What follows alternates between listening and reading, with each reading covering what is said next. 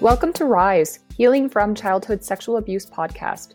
I am your host, Jessica Heil, registered psychologist and DBT certified clinician. I am also a childhood sexual abuse survivor. In this podcast, I will offer information about childhood sexual abuse in order to provide you with knowledge on this difficult topic, as well as provide you with strategies and tips that you can access now in order to begin moving from surviving to thriving. Hey, everybody, and welcome back for another episode. Today, we're going to talk about why am I and you and everybody who has gone through childhood sexual abuse always in so much physical pain. If you're listening to this episode, I suspect you relate to this one. People who have been survivors of any type of childhood abuse tend to have a lot of physical pain in their adulthood. Now, of course, no statement is a blanket statement. It doesn't mean that it pertains to every single person who's ever gone through any type of abuse. But as a rule, I'll say that a majority of people generally do experience some sort of physical pain when they're an adult and have gone through those types of experiences. And today I want to talk about why that is. We have lots of research on this topic uh, because it is so common. Lots of people have been seeking medical attention historically for physical ailments, so, some physical ailments that end up going on to have some sort of diagnosis, and other ones that just are never actually diagnosed. There's lots of people with childhood abuse that will go seek the help of a doctor saying to the doctor, I just have so much pain. It could look like things like headaches or uh, tension in the shoulders or irritable bowel syndrome or any of those types of things. And doctors will often run tests, and the tests are often going to be inconclusive. They cannot determine a single reason why a person is experiencing this type of pain, which can be very frustrating to somebody who is experiencing that pain because the pain is real, right? It's not in your head. You're not making it up. You're not over reporting what the pain is. You're not exaggerating the pain. It is there. It just sometimes doesn't necessarily have a specific thing that can be pinpointed as to why you're having the pain that you're having.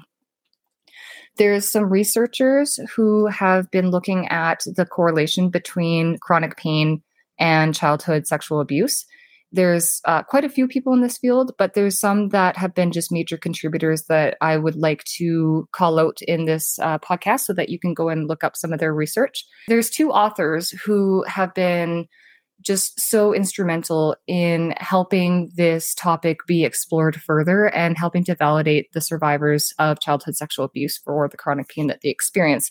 And these two people are Bessel van der Kolk, who wrote the book The Body Keeps the Score, and Gabor Mate, who wrote the book When the Body Says No. I will put their names and their books into the show notes so that you can go and look them up. And I'm also going to add the names of other researchers and different articles that have been written on this topic. So you'll have lots of different resources that you can go and access after listening to this episode today. Where I want to start is going back to ACEs, which is something that we've talked about in previous episodes. ACEs stands for Adverse Childhood Experiences. And these were, this is a, a, a term that was coined back in 1998. There was a study that explored different uh, difficult childhood experiences that people have gone through. And these include things such as physical and sexual abuse, neglect, having parental separation or parental divorce, death or incarceration, if a parent had mental health concerns, et cetera, et cetera. So these really kind of big events that happen in life during childhood, uh, these were studied. And what people found was that the children who had experienced some sort of adverse childhood experience like this tended to be much more likely to go on to experience uh, certainly chronic pain, also mental health concerns in their adulthood. That makes sense to me if you've been enduring these types of pervasive, difficult experiences as a child. It makes sense that it would go on to affect your your own mental health. Um, but the other thing that they found was that the people who had gone through adverse childhood experiences were actually more likely to go on to develop physical ailments that could be diagnosed.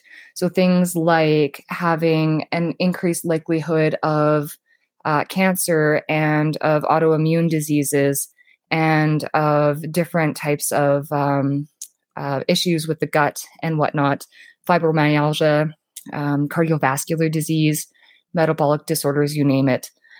So it's it's kind of um, I find this a really sad statistic because people who've gone through childhood abuse have already been through so much that we obviously don't want anybody to have to go through more pain and suffering. And unfortunately, this is what the statistic shows. This study was quite robust. There were 17,000 middle income adults whose health data had stretched back to their early childhoods who were uh, assessed in, in this research study. So it's um, it's pretty concrete. And then since then, there's been lots of different studies that have also looked at adverse childhood experiences and have found similar results. So why is this? Why is it that if you have endured an adverse childhood experience, that you're more likely to have chronic pain as well as these possible physical disorders later on in life? And there's a um, there's a, a pretty understandable explanation once you understand a bit of the science behind it. So, when we're threatened, we go into a stress response. And that's how our bodies prepare to deal with the threat that's in front of us. We've talked about this too in other episodes the tendency to fight, flee, or freeze when the body is experiencing some sort of threat. This is adaptive. We want to have this stress response occur because when we do, then the body is more likely to be able to handle whatever the threat might be. So let's say that a bear was coming at us. We would want to either fight the bear, run away from the bear, or freeze, which is like playing dead with the bear. If we were to do one of those three things, the likelihood of our survival increases exponentially compared to if we didn't go into that stress response and we were just relying on our frontal lobe to make decisions for us. The frontal lobe is really great in moments that are not acute or moments that are not an emergency. When there's an emergency, we don't have the time to really problem solve and weigh the pros and cons and make a logical decision. We just need to act right there in this moment. And so that stress response allows us to react very, very quickly rather than waiting for our brains to think its way through to a, an answer that would fit for the situation. So we want to have the stress response. But the problem when it comes to adverse childhood experiences is that when the stress response happens over and over and over and over again, this response will cause a kind of toxic stress that occurs because the stress response system remains chronically activated in a child for an extended period of time and it starts to break down and damage crucial neural connections in our developing brains. It's like an increased wear and tear on the brain and body. And over time, this chronic activation can affect brain development, which is going to impact things like our learning, our behaviors, our emotional functioning and start to wear down our physical bodies as well. So things like organs and neurotransmitters and all sorts of things.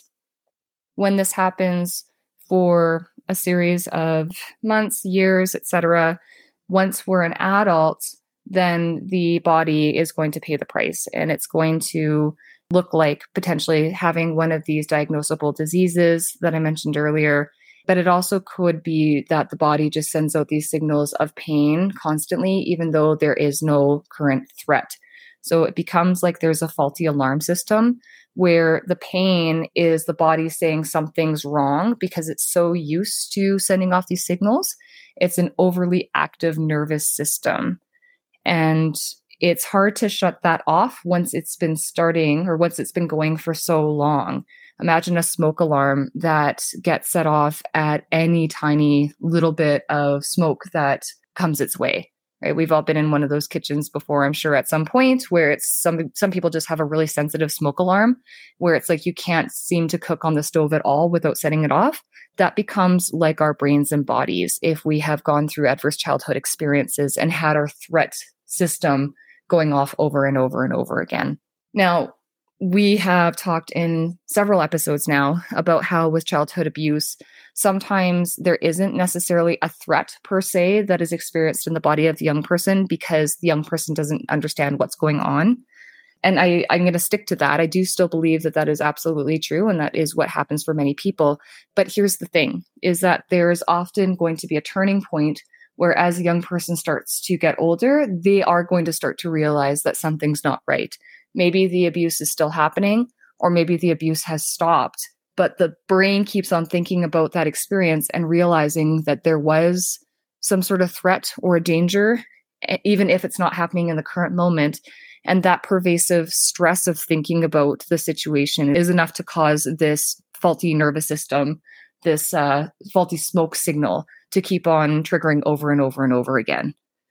I had mentioned in the episode about my story that one of the most debilitating symptoms that I experienced was a pervasive sense of guilt that was very, very intense. And living with that guilt, when I think about the chronic pain that my body feels now, I believe that it's probably because of that pervasive guilt that my body has gone into this chronic state of stress. That guilt kept me in that threat system where I felt like something was wrong for a very long time. And I suspect that over time, that is what caused some eroding of those of my own neural connections and have led to me having this overly active nervous system.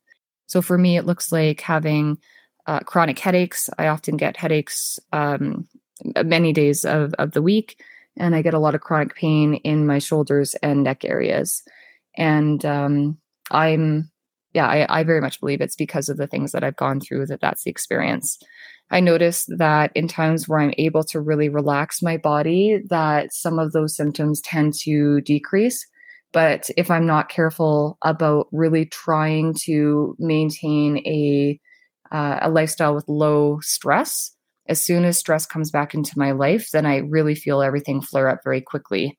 And often, even if there isn't stress, I'm still experiencing those symptoms these symptoms don't seem to respond very well to having any type of um, like massage or uh, chiro or any of those things. Like they might help a little bit, but it doesn't make the actual symptom go away. So it does seem to be more a reflection of my nervous system rather than my physical body.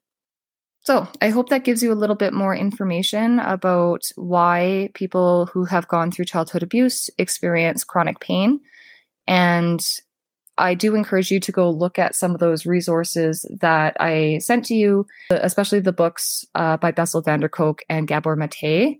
Both of those books talk a bit more on the subject of what to do with some of that chronic pain and what could be some potential pathways forward to try to prevent some of the physical ailments that can come from being a, a survivor of childhood abuse. So I don't want to paint a bleak picture saying there's nothing we can do to try to avoid those eventual pathways of having uh, physical ailments within our our lives.